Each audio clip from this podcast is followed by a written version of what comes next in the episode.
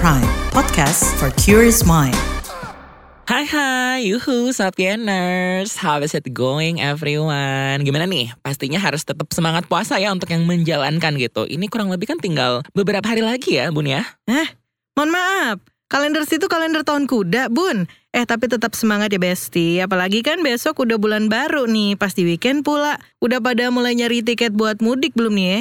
Kan tiket mudik gratis aja udah habis-habisan kan, meskipun baru dibuka empat hari gitu loh. Tahu sendiri dong ya, kalau misalnya udah mendekati hari hal lebaran plus musim liburan, ini tuh harga tiket-tiket non gratisan udah pasti langsung, duh, melambung tinggi gitu. Gimana nggak kalap coba? Secara kan cuti bersama lebaran 2023 tuh udah ditetapkan pemerintah kemarin kan? Kalau nggak salah tuh tanggalnya 19 sampai 25 April, ya kan? Betul banget. Nah, harapannya sih jadwal baru cuti bersama itu bisa ngurangin penumpukan kendaraan saat arus mudik ya kan. Nah, pemerintah kan memprediksi tuh warga akan mulai mudik sejak 18 April sore dengan jadwal baru ini. Nah, arus mudik diprediksi berlangsung selama 4 hari sampai 21 April. Dengan demikian, pemudik punya lebih banyak waktu tuh di kampung halamannya masing-masing. Tapi gue jujur nggak lagi sih pulang kampung pas lagi lebaran gitu. Well, pertama karena gue emang juga non muslim gitu ya. Jadi pulang kampungnya di chapter lain gitu. Tapi tuh tahun lalu inget banget gue tuh ikut pulang kampung pas lagi lebaran itu aduh sumpah sih airport penuh banget bun, serem gitu. Tapi kalau lo gimana nih? Hmm, kayaknya kalau mudik nggak mungkin ya, nggak ikutan dulu deh kalau tahun ini gitu ya. Sama kayak lo mungkin ikut di tahap berikutnya gitu ya. Kayaknya tahun ini pengen menikmati suasana ibu kota yang tenang. Karena pasti sepi banget kan Jakarta beberapa hari tuh. BTW, kalau uh, ketemu keluarga besar di momen hari raya tuh kan emang sesuatu banget ya kan. Tapi sisi nggak ngenakinnya tuh ya lo kudu siap-siap gitu di berondong dengan segala pertanyaan yang membagongkan ya kan khususnya bagi para kaum jomblo nih. Kayak misalnya ditanya kapan nikah, kok mudik sendirian? Calonnya mana, kapan wisuda? Dan segambreng pertanyaan lainnya. Ember, iya kalau misalnya udah kebal gitu kan atau misalnya udah nyiapin jawaban. Tapi nih ya, anda ini pas lo mudik kok ya bertepatan banget gitu sama Misalnya abis putus cinta gitu. Aduh, abang gak nyesek bun. Jadi pengen berubah gitu ya jadi remaja Selandia Baru gue. Emang apa hubungannya putus cinta sama jadi teenager New Zealand bestie? Emang lo masih remaja? Eits, nih jangan salah nih bun. Urusan remaja putus cinta tuh ternyata jadi concernnya pemerintah Selandia Baru. Nah, remaja yang patah hati setelah putus cinta bakal dibantu bun sama pemerintah untuk healing. Duh, ini lo bisa bayangin gak sih? Pemerintah di sana nyiapin dana sosial setara kurang lebih 60 miliar rupiah gitu. Selama tiga tahun untuk membantu para remaja ini buat pulih dari putus cinta. Ini program yang diberi nama Love Better ini menyediakan layanan telepon khusus, teks atau email untuk para broken hearted teenagers. Oh wow, how come they take this issue seriously anyway? Jadi nih Sapieners, Kementerian Pembangunan Sosial menyebutkan tuh ada 68% lah remaja di sana telah mengalami patah hati yang luar biasa sakitnya. Tujuan dari kampanye ini tuh adalah untuk mendukung kaum muda melalui masa-masa sulit agar bisa berdampak positif dalam hubungan di masa depan khususnya ini dalam upaya menghapuskan kekerasan dalam keluarga dan kekerasan seksual. Wah, keren banget ya bisa sampai kepikiran ke sana gitu. Coba kalau di Wakanda juga kayak gitu. Tapi yang namanya di Wakanda nih emang lagi sibuk aja gitu ya bersih-bersih oknum korup. Kan tiarap dulu tuh jangan sibuk baik flexing di medsos. Duh takut ah kalau udah ngomongin gitu entar deh kita bahas Sapieners. Tapi anyway kamu lagi dengerin FOMO Sapiens dari KBR Prime, jalan pintas yang gak bikin kamu ketinggalan berita atau peristiwa di sekitar kamu. Bersama saya Ian Hugen. Dan saya Aika.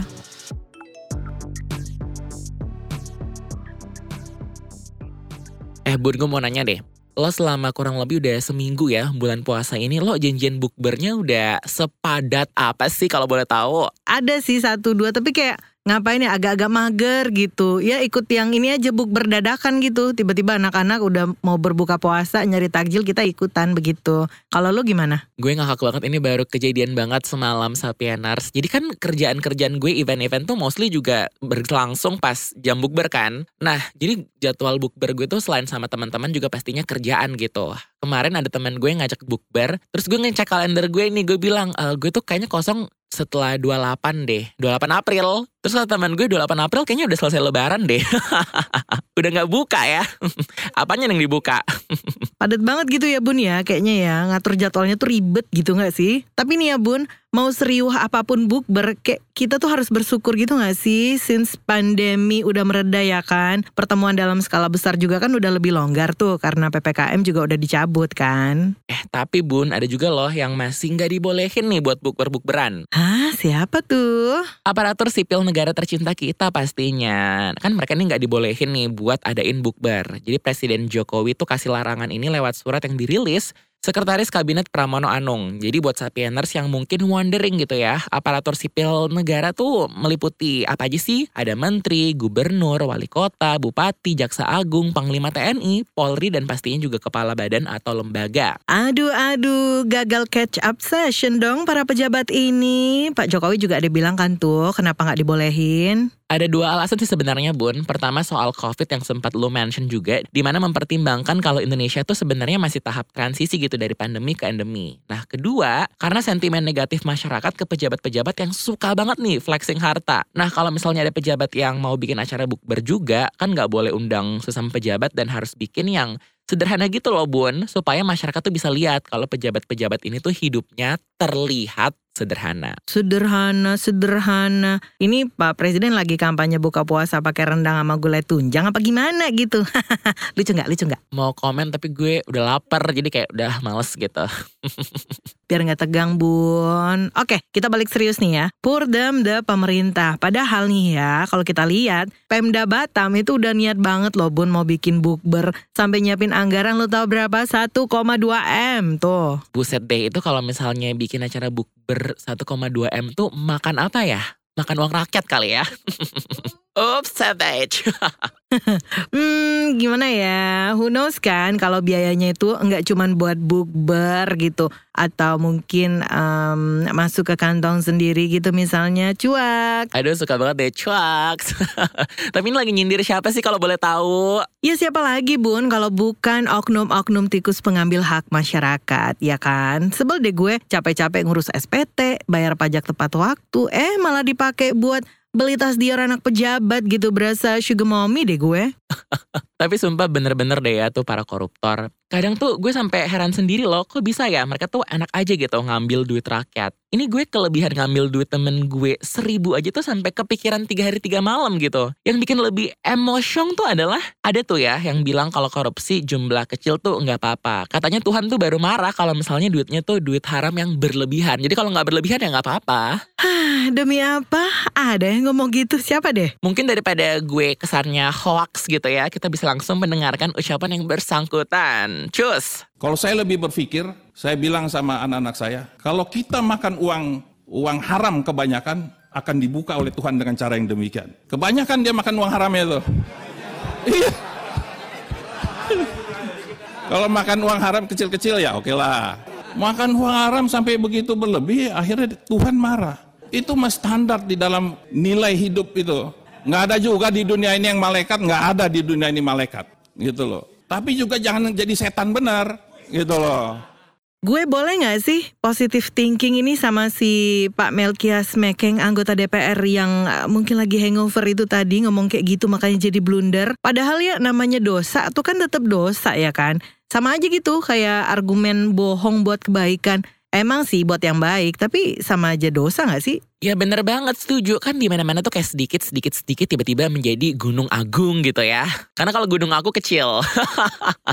Eits, tapi balik lagi ya ke pembahasan kesederhanaan ini. Menurut lo nih ya, kesederhanaan seperti apa sih yang harus diperlihatkan sama para wakil rakyat gitu? Apakah mereka nggak boleh punya barang mewah? Atau sebenarnya menurut lo pribadi tuh ya boleh-boleh aja gitu? Ya sebenarnya sih ya sah-sah aja kan kalau mungkin seseorang mampu membeli barang mewah gitu. Tapi kalau misalnya pejabat terus kan itu udah kayak jadi tanggung jawabnya gitu nggak sih? Apa lo nggak malu misalnya lo pakai barang-barang branded tapi ternyata dari hasil duit rakyat yang lu tilep gitu misalnya. Atau kalau bukan duit rakyat tetap aja kan lu adalah seseorang yang memegang jabatan terus abis itu warganya itu masih hidup dengan kesusahan tuh kayak gimana ya? Setuju sih karena wakil rakyat kan harusnya mencerminkan rakyatnya nggak sih? Ini kalau rakyatnya aja masih terlantar gitu hidupnya, ini apa yang lo wakilin gitu? Ya nggak? Bener banget. Lagian nih ya, sederhana itu nikmat banget gak sih Bun? Gini nih, bayangkan deh betapa maknyusnya itu nasi padang pakai sayur nangka, rendang, sama sambal ijo. Terus pakai dendeng cabe ijo atau ayam gulai juga mantep gak sih? Aduh malam ini gue dinner nasi padang kali ya?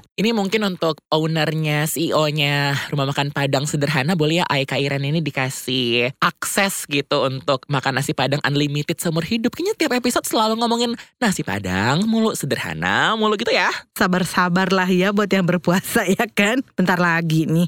Gue sebenarnya nggak nolak sih bun di rumah makan sederhana. Here's my number, so call me maybe.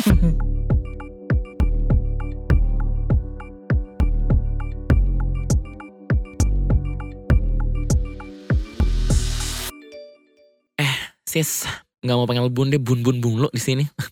Berita gembira hari ini tuh ada apa sih? Ada nggak ya? Kulit manggis ada ekstraknya. Kayaknya bercandaan kamu 2017 banget deh ya. Gimana ya? Kan uh, besok weekend. Gini aja lah kita party yuk. Duh, ini kan Ramadan bun, kita mau party apanya gitu. Nggak bisa. Ya ganti dong musiknya. Kan bisa kosidahan, nasi daria. Kalian mungkin Hadat Alwi featuring Sulis kali ya versi remix gitu. Eh, BTW, lu sempet gak baca artikel soal tobat nasuha LGBT itu? Jujur itu cobaan banget sih di bulan puasa seperti ini. Bikin emosi gitu. Jujur tuh itu cuman lewat di timeline Twitter gue doang. Gue cuman baca judulnya yang sangat-sangat clickbait itu. Langsung gue skip. Kalau gue sih nggak tahu kenapa ya. Kenapa sih ada media yang masih melakukan pemberitaan itu dan itu kayak dibikin lipsus gitu loh bun. Disayangkan aja sih. Apalagi kemarin warganet sampai rame banget tuh kan. Pada rame-rame ada yang udah nggak mau langganan lagi lah dan sebagainya gitu. Ya tapi kan emang kita nggak bisa memungkiri itu juga mancing traffic nggak sih bun buat para media-media nggak jelas ini. Tapi ya rasa-rasanya nih, isu-isu soal keberagaman identitas gender dan pastinya juga orientasi seksual tuh udah mulai di remix nih kayaknya. Udah kayak playlistnya pemilu aja kan? Urutan pertanyaan isu-isu yang digoreng garing tuh apa aja gitu. Hmm, kayak temuannya ini nih Aliansi Jurnalis Independen Indonesia AJI, terus juga Serikat Jurnalis untuk Keberagaman Sejuk sama Arus Pelangi itu kan. Kan mereka mantau tuh pemberitaan media online lokal ataupun nasional. Nah, sepanjang Januari dan Februari 2023, sebagian besar tidak berperspektif gender dan tidak melindungi hak minoritas LGBT. Jadi nih Sapieners, media-media online itu lebih banyak memuat pernyataan politisi dan pejabat pemerintah yang menyerukan anti-LGBT yang berpotensi pastinya untuk menguatkan permusuhan, kebencian, diskriminasi, dan persekusi terhadap kelompok tersebut. Jadi semisal nih pernyataan mantunya Pak Jokowi, Wali Kota Medan Bobi Nasution yang mengumumkan Medan tuh anti-LGBT gitu. Nah, kemudian nih diikuti juga sama pejabat publik di Makassar, terus Bandung, Garut, Kalimantan Utara, dan Sampang Madura yang mendorong pembentukan rancangan peraturan daerah anti-LGBT. Di tempat tanah kelahiran gue Makassar, Raperda anti-LGBT itu dijadiin prioritas loh pembahasan dalam program legislasi daerah. Sedangkan di Garut, Jawa Barat, DPRD-nya ini menampung usulan pembentukan Raperda anti-LGBT dari organisasi masyarakat. Terus disusul sama pemerintah Kabupaten Cianjur, Jawa Barat lagi, yang ngeluarin surat edaran pencegahan LGBT. Bogor nih ya, mengeluarkan perda tentang pencegahan dan penanggulangan perilaku penyimpangan seksual, dan pemerintah kota Pariaman, Sumatera Barat memiliki perda yang mengatur LGBT. Aduh, ini kayak makin banyak gak sih aturan yang diskriminatif terhadap teman-teman keberagaman identitas gender dan orientasi seksual gitu. FYI ini, Sapieners, kalau menurut catatan Arus Pelangi,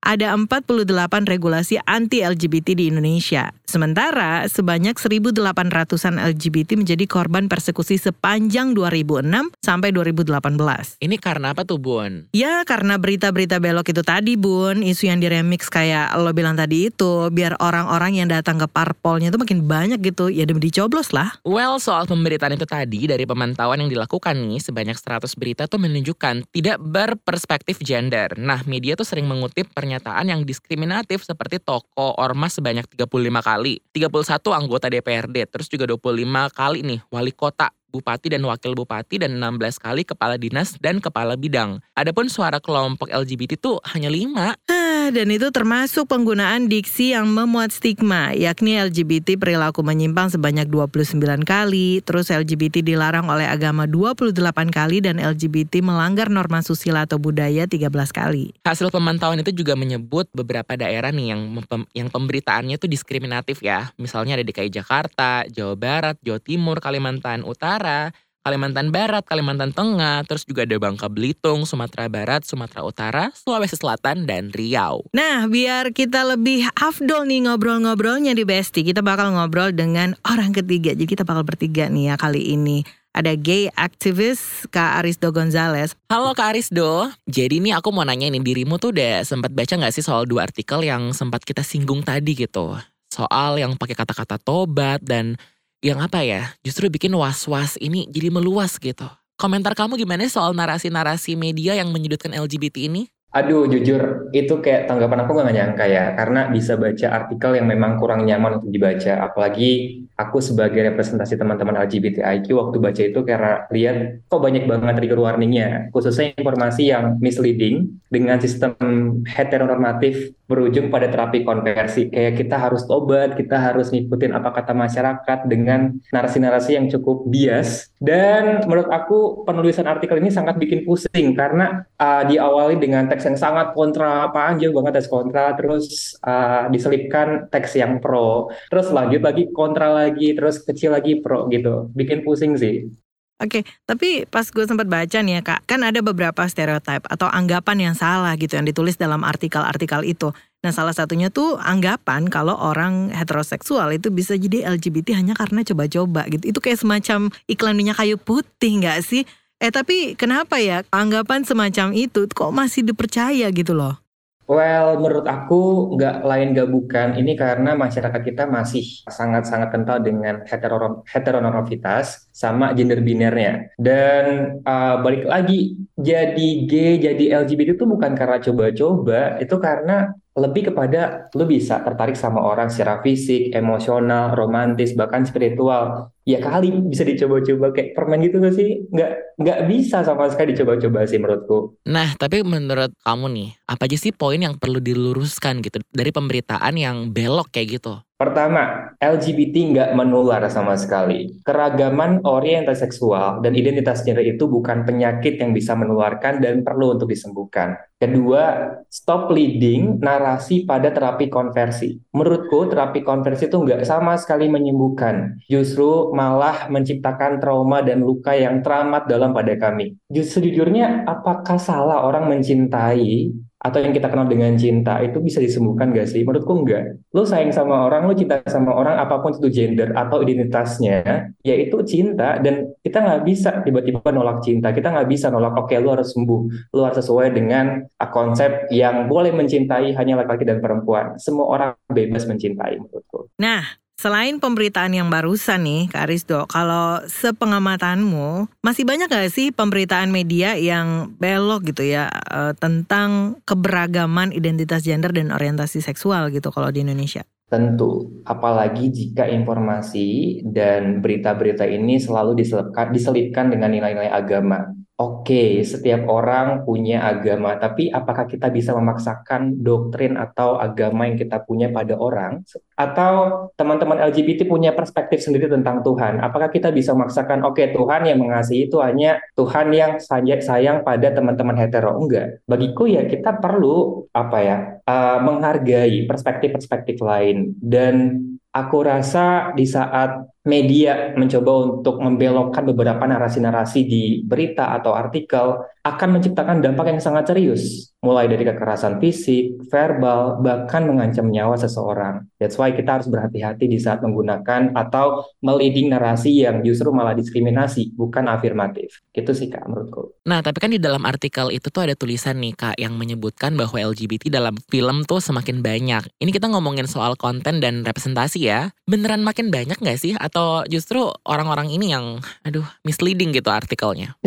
yang kedua, sebenarnya LGBT itu bukan berarti kayak semakin banyak film atau konten tentang LGBT bakal memperbanyak popula populasi LGBT gitu. Justru aku rasa di saat film dan konten berhasil untuk merepresentasi tokoh-tokoh LGBT atau ngasih gambaran LGBT seperti apa dalam konteks yang afirmatif ya, itu berusaha untuk uh, ngomong ada keberagaman lain yang bukan hanya heteroseksual saja. Dan kayak ngadirin menghadirkan warna baru sih kayak dari karya seni digital visual. Jadi ada cewek, eh, perempuan dengan perempuan, laki-laki dengan laki-laki, dan semua orang ya bebas gitu merepresentasi dirinya sendiri dan termasuk kemajuan yang baik sih menurutku. Tapi dengan pemberitaan-pemberitaan yang nggak lurus kayak tadi itu ya, sebenarnya apa sih kak dampaknya buat teman-teman keberagaman identitas gender dan orientasi seksual gitu? Dampaknya sangat serius. Aku bicara serius ini karena angka kekerasan stigma dan diskriminasi pasti akan meningkat pada teman-teman LGBTIQ+. Kita berbicara mengenai tulisan atau opini yang di media sosial yang bisa menciptakan informasi yang sangat keliru dan misleading. Dan kita bisa melihat kalau misalkan ada orang tua atau lembaga pendidikan atau masyarakat umum membaca berita seperti itu, responnya seperti apa bagi teman-teman LGBT? Baik itu mereka dibully, baik itu mereka mengalami kekerasan fisik, verbal, ya balik lagi bahkan mengancam nyawa mereka. That's why aku rasa kita perlu berhati-hati dan perlu jeli untuk kalau misalkan kamu nggak kenal LGBT, kenalan langsung gitu. Jangan berasumsi atau jangan memasukkan nilai-nilai yang justru bukan malah afirmatif, malah mendukung kekerasan, mendukung stigma dan diskriminasi gitu. Bagiku sendiri juga kenapa sih kita nggak menebarkan, kenapa kita harus menebarin kebencian? Ketika kita bisa mengasihi sama manusia, meskipun keberadaan mereka berbeda dengan kita gitu. Mengasihi penting sih, belajar dan mengasihi. Indah nggak sih mencintai dan mengasihi itu? Setuju.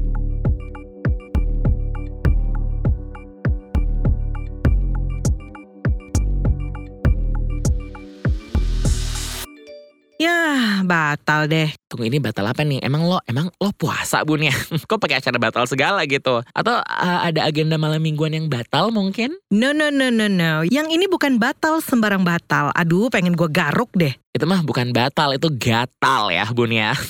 Ada apa nih? Yang makin panas di ujung minggu ini bun, apalagi kalau bukan batalnya Indonesia jadi tuan rumah Piala Dunia U20. Aduh, pupus sudah impian nonton Muhammad Ferrari dan timnas Garuda berlaga di event akbar itu besti.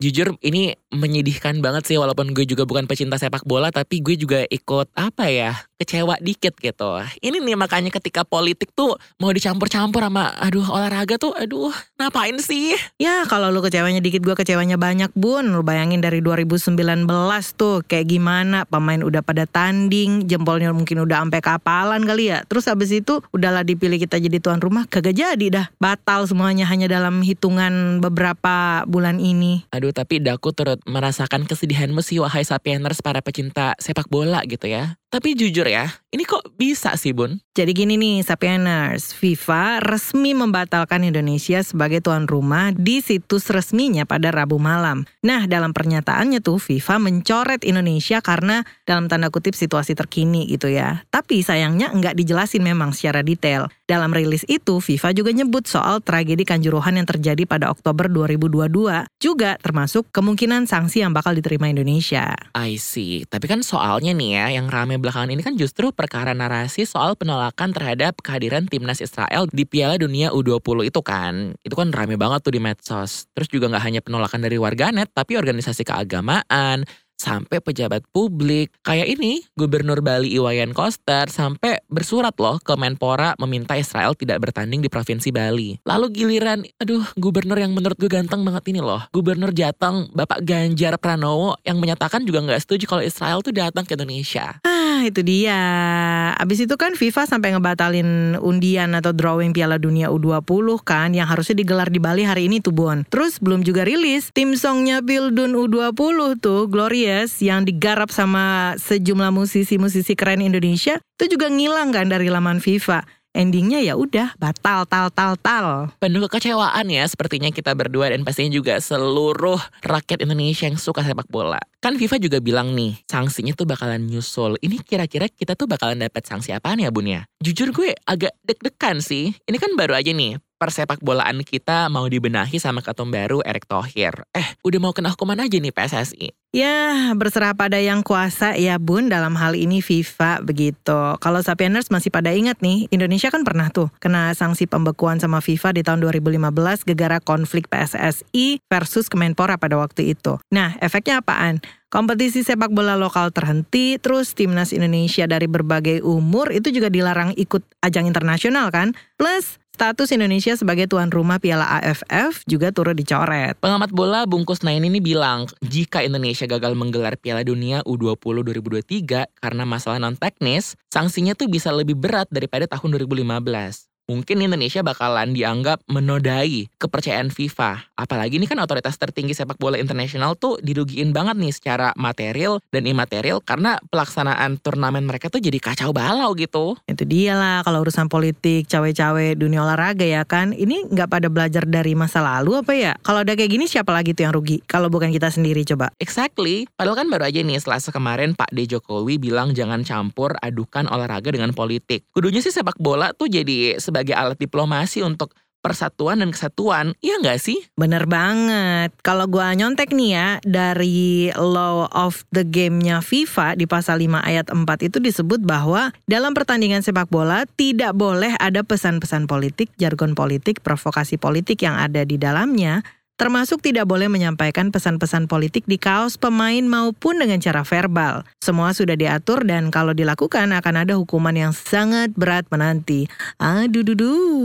Tapi ini emang biggest homework sepak bola dalam negeri yang seabrek dari mafia bola sampai tragedi kanjuruhan aja tuh belum beres gitu loh. Nambah sanksi FIFA yang udah ada di depan mata lagi gitu. Ini lagi justru tiba-tiba pada cewek-cewek konflik Palestina Israel. Ngapain sih? Negara sendiri tuh belum beres, ngapain ngurusin negara orang gitu loh. Nah, kan emang konflik Palestina Israel ini kan udah lama dan memang kompleks ya Bun ya. Belakangan pun kebijakan pemerintahan Perdana Menteri Israel Benjamin Netanyahu itu kan makin dapat sorotan tuh, nggak hanya dari masyarakat lokal tapi juga dunia kan. Oh, soal ini kan yang langkah pemerintah Perdana Menteri Netanyahu merombak lembaga peradilan Israel yang bikin ratusan ribu warga Israel melakukan unjuk rasa hingga demo besar-besaran di Yerusalem dan Tel Aviv. Nah, mereka ini menentang keputusan Netanyahu dalam visi merombak konstitusi dengan mengubah sektor peradilan. Kondisi perpecahan di kubu pemerintah Israel nih semakin memanas juga ketika Netanyahu memecat Menteri Pertahanannya Yoav Galan karena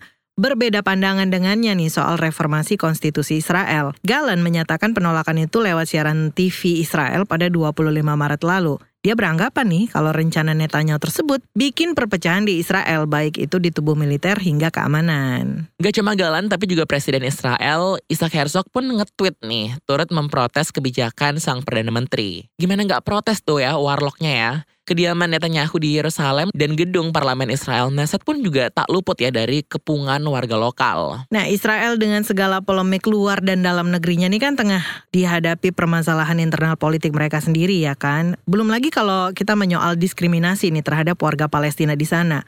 Organisasi HAM Amnesty International itu bahkan menyebut dari undang-undang, kebijakan, dan praktek Israel yang diberlakukan terhadap warga Palestina di sana dan di wilayah pendudukan itu sama dengan apartheid bun. Tapi kok bisa ya? Kalau misalnya berdasarkan hukum internasional kan apartheid itu kan digolongkan sebagai tindak pidana terhadap kemanusiaan. Exactly. Dalam laporan yang dikeluarkan di tahun lalu, Amnesty itu menuduh negara Israel menerapkan, dalam tanda kutip nih ya, rezim penindasan dan dominasi terlembaga terhadap penduduk Palestina untuk menguntungkan warga Israel Yahudi. Nah, aspek yang disorot sama Amnesty pada waktu itu adalah pengingkaran terhadap kewarganegaraan, terus tempat tinggal warga Palestina, pengingkaran terhadap kehidupan berkeluarga dan pembatasan pergerakan. Tentu laporan itu dibantah habis-habisan dong sama pemerintah Israel. Tapi jadi anti kritik banget nih jatuhnya ya bun ya. Kalau menterinya bisa dicopot, ini pasti yang di medsos bakalan pada kritik ya. Terus juga bisa dibungkam gitu lewat shadow ban. Ini Sapieners masih inget gak sih ketika supermodel si Bella Hadid jadi korban shadow ban Instagram gara-gara postingan dukungan untuk Palestina gitu. Terus akunnya Bella ini sempat ngilang beberapa waktu di Instagram. Oh iya, gue inget tuh. FYI ini ya Sapieners, shadow banning itu merujuk pada pemblokiran sepihak yang dilakukan platform medsos tanpa sepengetahuan pengguna.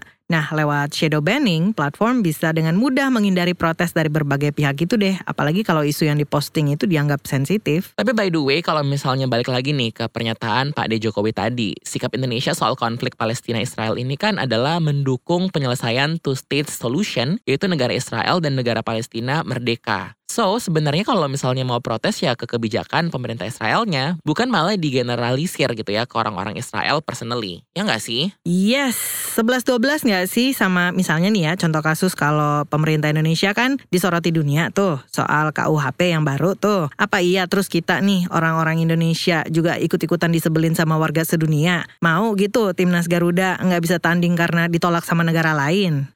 udah ah kita daripada makin deg-degan mending kita main cap cip cup aja nih Sapieners. Siapa yang bakal jadi tuan rumah Piala Dunia U20? Em, Peru, Argentina, atau Qatar ya Sapieners ya? Itu dulu buat pekan ini saya Aika. Saya Ian Hogan, sampai ketemu pekan depan. Bye.